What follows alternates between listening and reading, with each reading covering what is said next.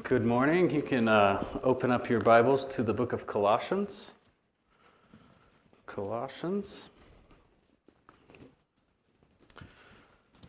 First, I want to speak a little bit on Advent. Advent is a time the church has historically set aside in the church calendar in the weeks before we celebrate the first coming or, or, or the, the birth of the Lord Jesus or what we call Christmas. Um, the word Advent literally just means coming. As we wait on the second coming, the second advent of the Lord Jesus, the church has found it helpful historically and edifying to focus on some gospel themes in the season of Advent as we, as we wait for the Lord. And maybe you can remember them, or you, you've probably seen these, all of these words, these themes on signs around yards around town hope, peace, joy, love. In traditional Christian Advent services, we'll, we'll, focus on how the birth of Christ brings hope, peace, love, and joy into the world. Now, over the next three weeks, we aren't going to be going through a traditional Advent series, though these themes in the birth account of Jesus, through these themes of the birth account of Jesus and, in Scripture. But I do think it would be beneficial for us as a body to, to remember a few of these gospel themes, specifically joy, hope, and peace. And so we will be looking at a few texts in the book of Colossians over the next three weeks that specifically highlight the biblical themes of joy, hope, and peace. And more specifically, the joy, hope, and peace we find only through Christ through the gospel. So look now to Colossians chapter 1, where we find that joy is actually a, a necessary characteristic in the Christian's life. So if you're able, please stand for the reading of God's word. I'm going to be reading Colossians 1, verse 9 through 14. And so from the day we heard, we have not ceased to pray for you, asking that you may be filled with the knowledge of his will and all spiritual wisdom and understanding, so as to walk in a manner worthy of the Lord, fully pleasing to him, bearing fruit in every good work and increasing in the knowledge of God, being strengthened with all power according to his glorious might, for all endurance and patience with joy giving thanks to the Father who has qualified you to share in the inheritance of the saints in light. He has delivered us from the dominion of darkness and transferred us to the kingdom of his beloved Son, in whom we have redemption, the forgiveness of sins. This is the word of the Lord. So, since we're, we're kind of parachuting into the middle of a book, I want to spend a moment to explain a little bit of con- the context of Paul's letter. It's largely believed that, that the occasion Paul was writing this letter to the Colossian church is because he, he heard there were, there were false teachers that were attempting to, to lead the Colossians astray. And the exact nature of the false teaching will become more apparent later in the letter. But for our purposes, we need to see that in the, in the preceding verses to our text, in verses 3 through 8, Paul is writing a word of, a word of thanksgiving for the Colossians' perseverance, their perseverance in faith, hope, and love that is rooted in their acceptance of the gospel, especially in the midst of the false teachers. And so, in our verses, verses 9 through 14, we see Paul writing that he prays for the Colossians without ceasing. And he writes of the, of the content of this prayer. And just personally, I think it is always beneficial to study and to meditate on a divinely inspired prayer written by the Apostle Paul. Because it's fascinating to me to, to see his prayers but it also gives us a good model to shape our prayers after. So maybe you've been in a, a season in your Christian life where you, you say to yourself, Lord, I just don't know what to pray for. Well, looking at this prayer can be a type of, of model for our own prayer lives, which I think will be mass- massively beneficial and edifying to us. Also, if you, if you are in Christ, then I believe the, the prayers that Paul prays for Christians in the New Testament are also applied to you. Paul is praying for the church. And if you are a part of the church, or, or in other words, you're, you're a Christian, then this prayer that we're going to study is immensely practical for your own life. And what we will see regarding our, our Advent theme of joy that we're focusing on is that, is that our joyful thanksgiving is actually a necessary component of living a life that is pleasing to the Lord. And so it's my hope that we will, we will see that our joy, our joyful thanksgiving, is rooted in what Christ has done for us, which we will see most clearly at, at the end of this prayer. So we're going to break down our time into three main sections or three headings. The first is the request and purpose of Paul's prayer, and we're going to see that in verses 9 through 10. So, the request and purpose of Paul's prayer. Second, we'll see some characteristics of living a life that is pleasing to the Lord. Characteristics of living a life that is pleasing to the Lord, and we'll see that in verses 10 through 12. And then finally, we'll see our joy. Our joy is rooted in our rescue and redemption in Christ. Our joy is rooted in our rescue and redemption in Christ, which we'll find in verses 12 through 14. So, first, the request and purpose of Paul's prayer. Paul begins verse 9 by connecting this sentence to, to the previous verses. He's, he's saying that since he's heard about the faith and he's, and he's heard about the perseverance of the Colossian Christians, which, which again he detailed in verses 3 through 8, since he's heard of this account, he hasn't stopped praying for them. I think this is pretty characteristic uh, of Paul's fully devotional and, and even sacrificial love for local churches. And what is striking to me is that if you notice in verse 7, I think it's pretty clear that Paul recognizes that, that he was not the one to plant the, the Colossian church. And yet he still prays unceasingly for this, this congregation that is facing these threats from the false teachers. I think that, that that is instructive for us that we can pray for congregations that, that aren't necessarily our own or that we don't have any physical affiliation with.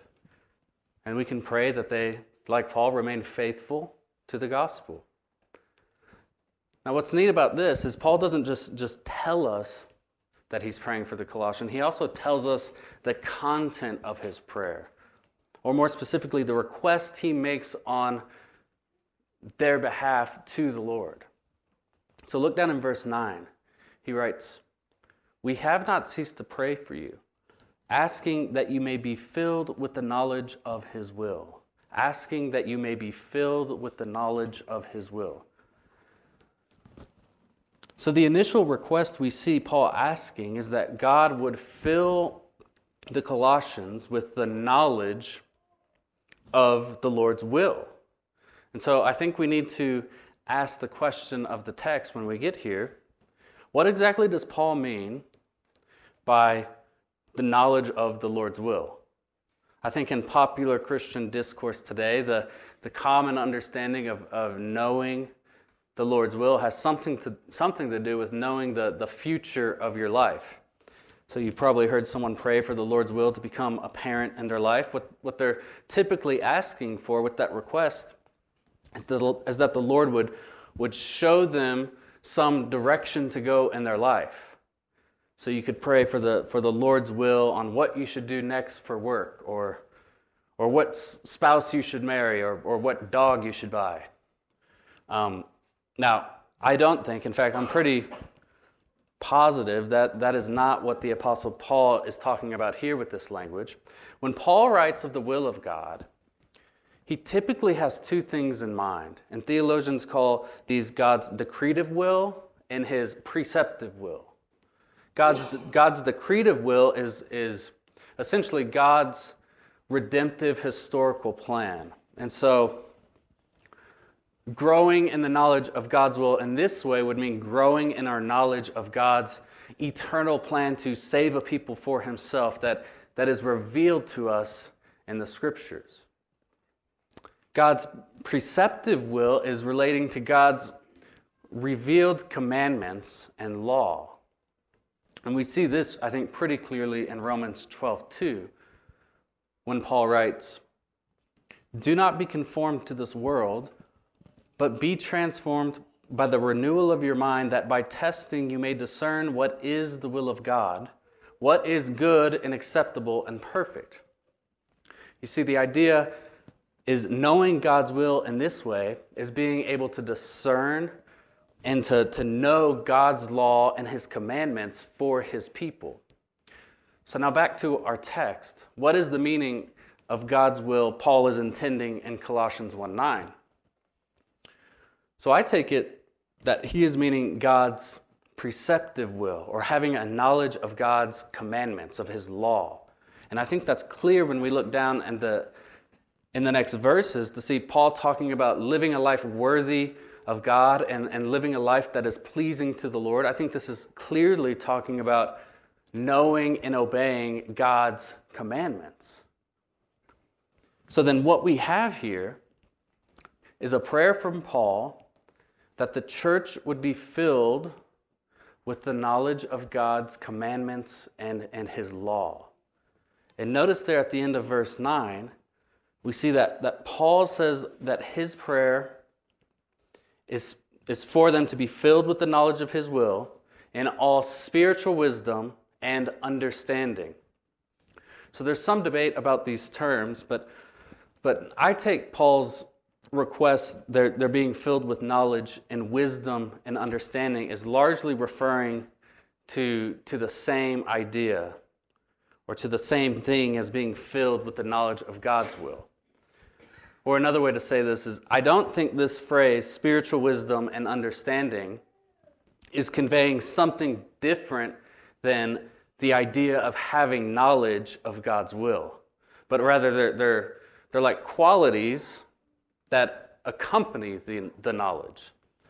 So I agree with Douglas Moo, uh, the commentator, who, who argues this combination of words, um, wisdom and understanding, suggests the ability to, to discern the truth and to make good decisions based on the truth.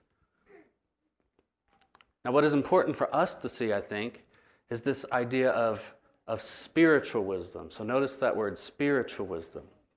I think a better way to understand this is, is this is wisdom that is given directly from the Spirit, the Holy Spirit. So, knowing God's will his, his commandments and having the ability to make good decisions based on knowing them only comes through the power of the Spirit. We can't, with, without the enabling of the Spirit, be able to, to sufficiently know and discern what is right according to God's will or, or God's law. And if that's true, then we surely can't obey God's commands without the presence of the Spirit. The Colossians and we need spiritual wisdom, is what Paul is saying. We need the Spirit to work wisdom in us. In verse 10, I think we get a, a purpose statement of this request from Paul. He writes, So as to walk in a manner worthy of the Lord, fully pleasing to Him. Paul is saying, I pray that, that you may grow in the knowledge of God's will for the purpose of you walking in a manner worthy of the Lord. So, being full of the knowledge of God's commandments has a purpose, and the purpose for the purpose of, of living a life that is worthy and pleasing to Him. So, the idea of, of walking in a manner worthy of the Lord, I think it's pretty prevalent in the Old Testament writings. The idea of walking along a path is what I think Paul is getting at. And the Jewish idea he's pulling from is that walking is, is synonymous to, to kind of our modern idea of, of lifestyle or what characterizes your life. We see this pretty clearly in the book of Proverbs, where, where two paths that one can walk along are often presented. Think of the times in Proverbs where, there, where there's a path of wisdom and a path of folly that the, that the reader of the Proverbs can go down. The idea is walking down those paths is, a, is equated with what, what characterizes your life or the decisions you make, your, your lifestyle. So, Paul, in a similar way, is saying here in Colossians that he's praying this prayer for knowledge of God's will for them so that they will live a life that's characterized, that they would have a lifestyle that is worthy of the Lord and that is pleasing to Him. Living a life that is worthy of the Lord and pleasing to Him, I think those, those two words, worthy and pleasing, I think they're conveying slightly different things.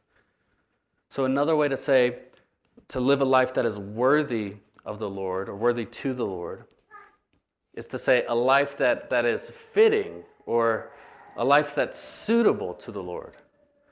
I think what Paul is getting at is then is that the, the, the ethical lifestyle of the believer must be matching or reflect the character of the Lord Jesus.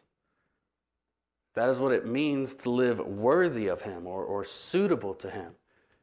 It is to be, to be like Him, it is to be fitting to Him.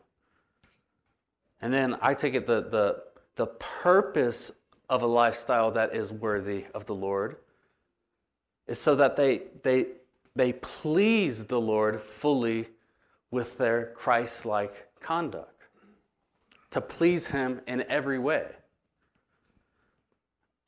And I just want to say up front, friends, this is an extremely high calling.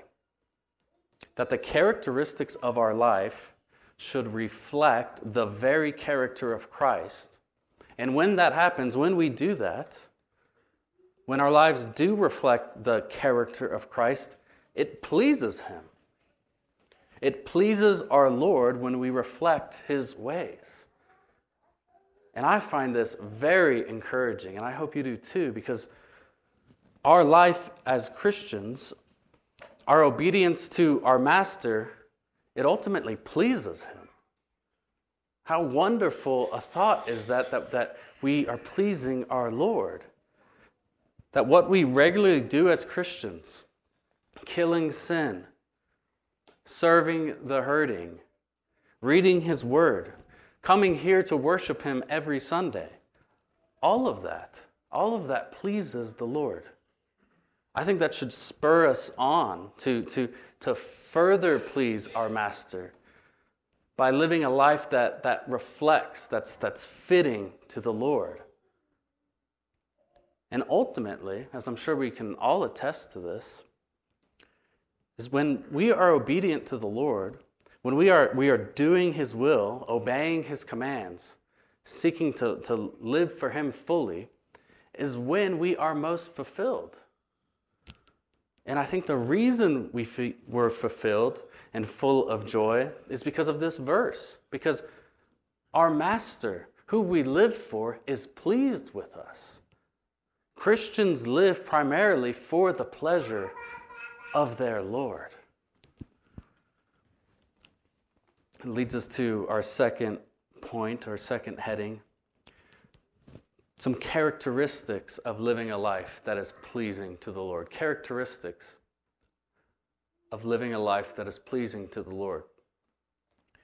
So, in the, in the second half of verse 10 to the beginning of verse 12, Paul gives four participles that, that serve as examples or, or ways which I believe are given to show the Colossians four characteristics of a life that is worthy and pleasing to the Lord Jesus. So notice these with me in the text. At the end of verse 10, you see the first one, bearing fruit in every good work, and increasing in knowledge of God. That's the second one. Verse 11 has, has the third, has number three, being strengthened. And in verse 12, notice giving thanks to the Father. So bearing fruit, increasing in knowledge of God, being strengthened by God, and giving thanks to God. These are four characteristics of a life. I think what Paul's doing here is he's showing these are four characteristics of a life pleasing to the Lord. So let's just quickly take these in turn. I think Paul means the first two, bearing fruit and, and knowledge of God, to be tied together, just given the syntax of the sentence. They're, they're tied closely together with that word and, and it's much more easier to see in the original language. Um, but bearing fruit in every good work simply means obeying the commandments of Christ. In, and increasing in the knowledge of God is, is growing in our understanding of God's nature, of, of his character, of his acts. And I think Paul means here a, a saving, a, a covenantal knowing, a covenantal knowledge of the Lord, not just merely intellectual knowledge or, or intellectual facts that we learn about God. So, what Paul is doing is tying these close together, or by tying these close to, together, is to say that our good works, our, our obedience to the Lord, is linked to our knowing the Lord. So, as we grow in our knowledge of the nature and character and actions of the Lord, we will necessarily grow in our and are bearing fruit and our good works for the Lord. G.K. Beale has a helpful quote on this passage in his commentary. He writes If one truly knows God, then good works will inevitably follow. These two are inextricably linked. These two characteristics, then, growing in our, in our fellowship and knowledge of the Lord, and obeying his commands with our, with our good works are components, they're, they're characteristics of a life that is pleasing to the Lord. Next, if you look down in verse 11, we see another characteristic in, a, in another participle being strengthened. Being strengthened. Paul says, with all power according to his glorious might. I think it's pretty clear the subject here, the, the his in this phrase is God. So God is the one who is doing the, the strengthening through his power and his glorious might.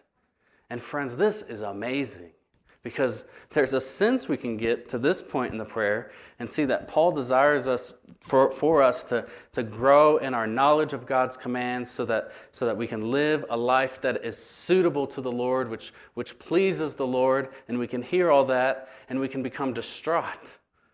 Because left to our own power, we fail. Time after time, we fail to live a life characterized by obedience to Christ.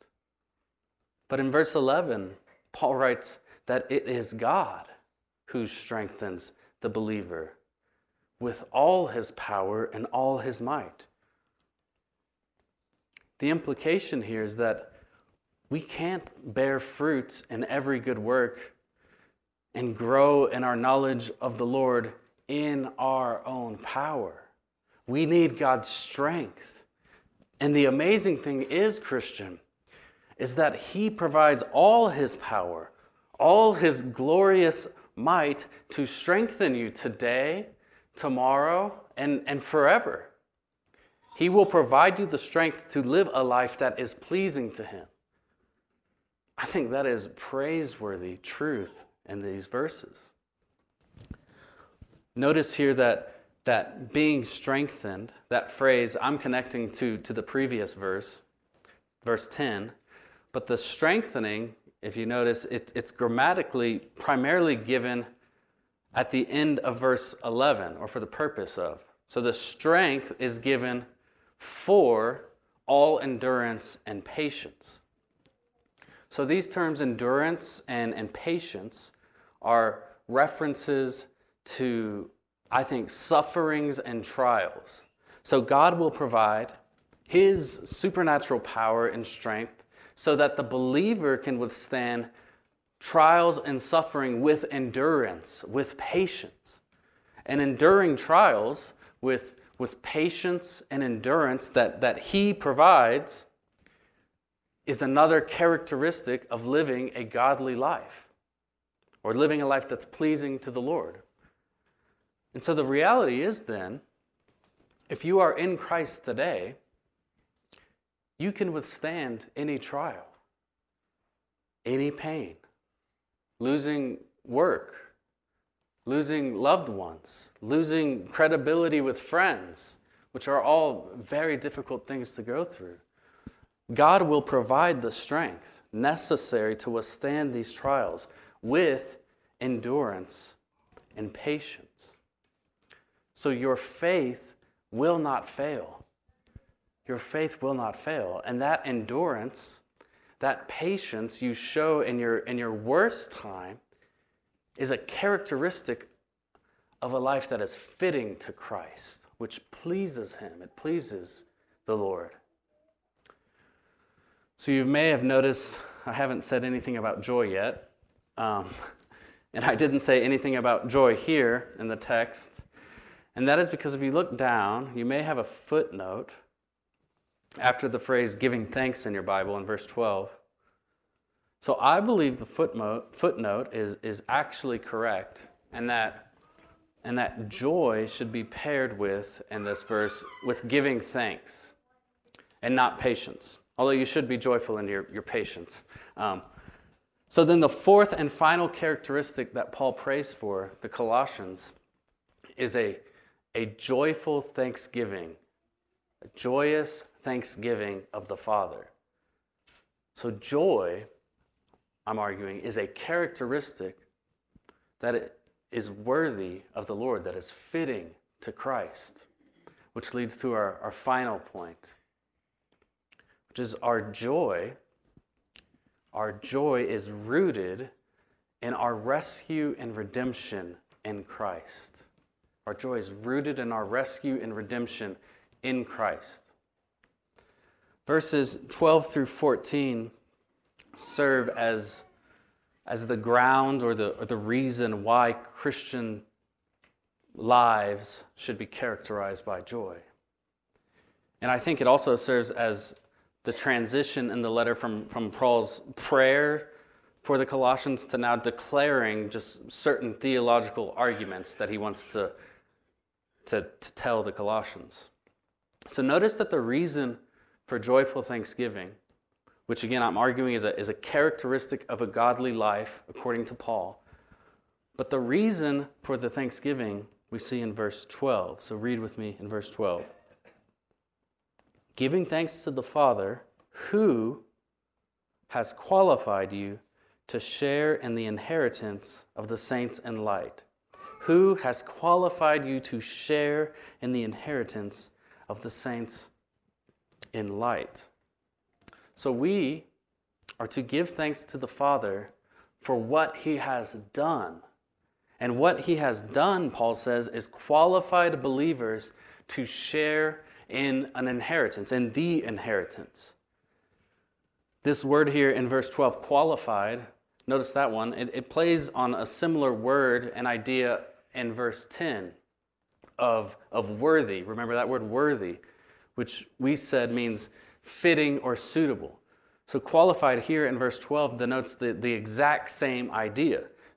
The idea is that Lord, the Lord has caused believers to be worthy or, or suitable, qualified to receive the inheritance of the saints of light. Douglas Moo again writes well, he summarizes Paul's point here.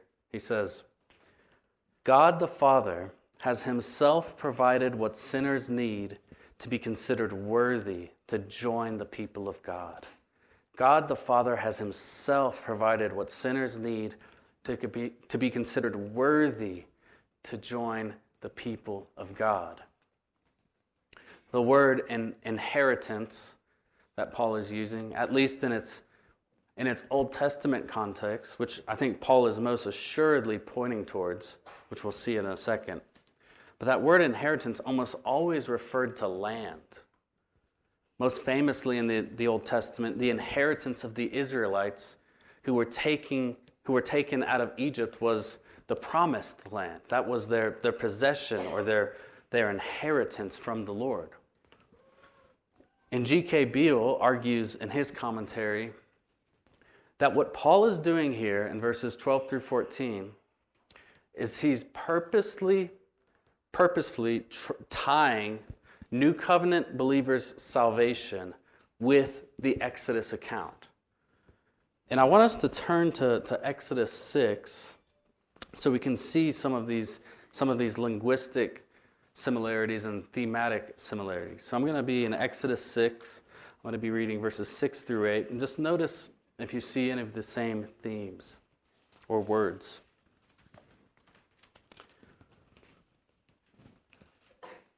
The word says, Say therefore to the people of Israel, I am the Lord, and I will bring you out from under the burdens of the Egyptians, and I will deliver you from slavery to them, and I will, I will redeem you with an outstretched arm and with great acts of judgment.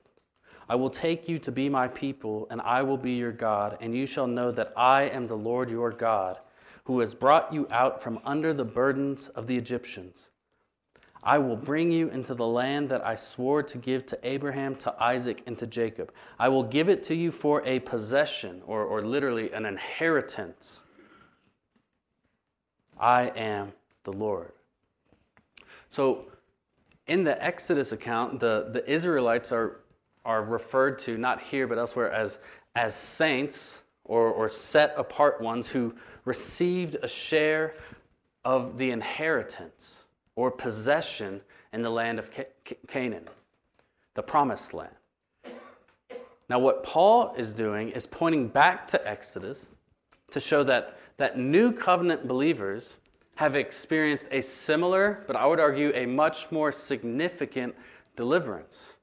So now our, our, our, inheritance in Christ is not just a physical piece of land like the Israelites, but the new heavens and the new earth, the, the kingdom of God itself.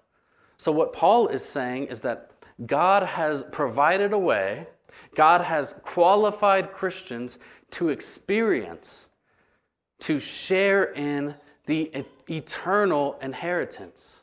What, what the promised land was always pointing to, which is the kingdom of God fully consummated. In verses 13 and 14, grounds or is the reason why verse 12 can be true for any of us. Because the question coming off of verse 12 could be how can God the Father qualify sinners to share in the inheritance of eternal life with Him? How is that possible? And I think verses 13 and 14 answer that question. God has delivered us. That's, that's Christians. He has delivered us from the domain of darkness, and He's literally transferred us to the kingdom of His beloved Son. Again, I see very strong ties here with the Exodus account, where in Exodus, the Israelites were, were delivered from physical slavery of the Egyptians and transferred from the kingdom of darkness, which I would, I would say is Egypt, to a nation or kingdom that was governed by God's law, Israel. Do you see the, the connection? Paul is saying God has delivered Christians, I think, in a, in a greater way from slavery and dominion to sin and Satan, who rules over the kingdom of darkness that is so characteristic of our world. And God has delivered us from this wicked dominion, and He's transferred us to, to, the, to the greater Israel, to the kingdom of God in Christ. Or what Paul calls here, the kingdom of His beloved Son, And notice Jesus accomplishes this deliverance through verse 14, where Paul writes that it is in Christ, who is the king of this kingdom. It is in Jesus in whom we now have redemption, the forgiveness of sins. Redemption carries with it the idea of, of purchasing a debt or ransom for a captive. So God has delivered us from our slavery to sin and our slavery to, to the kingdom of darkness through Jesus' redemption of us. And this redemption, friends, was accomplished on our behalf on the cross, where, where Christ shed his, his innocent blood so that any and all who put their trust and full allegiance in him will have redemption which is the forgiveness of sins. So, friends, I hope you see that this is a glorious text and a glorious truth. And Paul is saying, our joy, our joyful thanksgiving is rooted in this reality right here that God has qualified us to be citizens of his kingdom and He has accomplished it by His own power, by His own grace, by making us citizens of His kingdom, by delivering us from our slavery to sin, and by sending His Son to die on our behalf. And do you know what that is called? The gospel. That's the gospel right there. So, put simply, our joy is rooted in the gospel. So, this Christmas, this Advent season, as, as you reflect on the birth of Christ and you sing joy to the world, and you notice signs all over town that say joy, I want you to remember this joy that should characterize your life in Christ. The joyful thanksgiving that comes from knowing you have been delivered. Not, not by your own works, not by your own power, but you have been delivered by God through the death of his Son to redeem you, to forgive you, and to make you a part of his everlasting, eternal kingdom. So, Christians, yours is the inheritance of eternal bliss and joy, living in God's kingdom for eternal days. So, with Paul in his prayer here, may our lives be characterized as we wait for that kingdom to fully come. May our lives be character, characterized by, by lives that are, are worthy of God, that are pleasing to the Lord Jesus.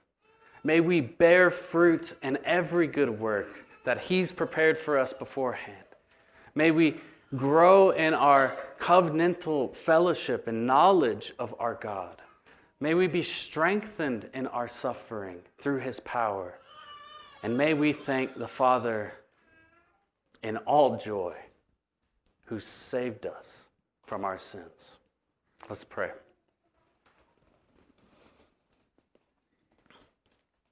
Father, your word is good, your word is true. And I pray that we would submit our lives under your word. And I echo the, the Apostle Paul's prayer for us that we would grow in our knowledge of you, in our knowledge of your commandments, of your law, so that we could live lives that are worthy of your Son Jesus and that are pleasing to him. And Lord, we recognize we cannot do this in our own strength, but we need your power. And you are free to give it. We thank you for that.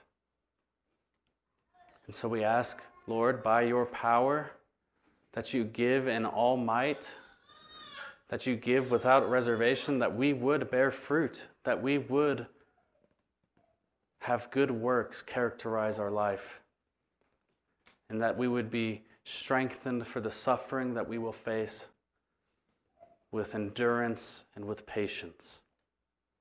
And Lord, finally, we pray that our lives would be characterized with, with joy, with joyful thanksgiving as we remember your gospel and how you sent your Son to redeem us and to forgive our sins.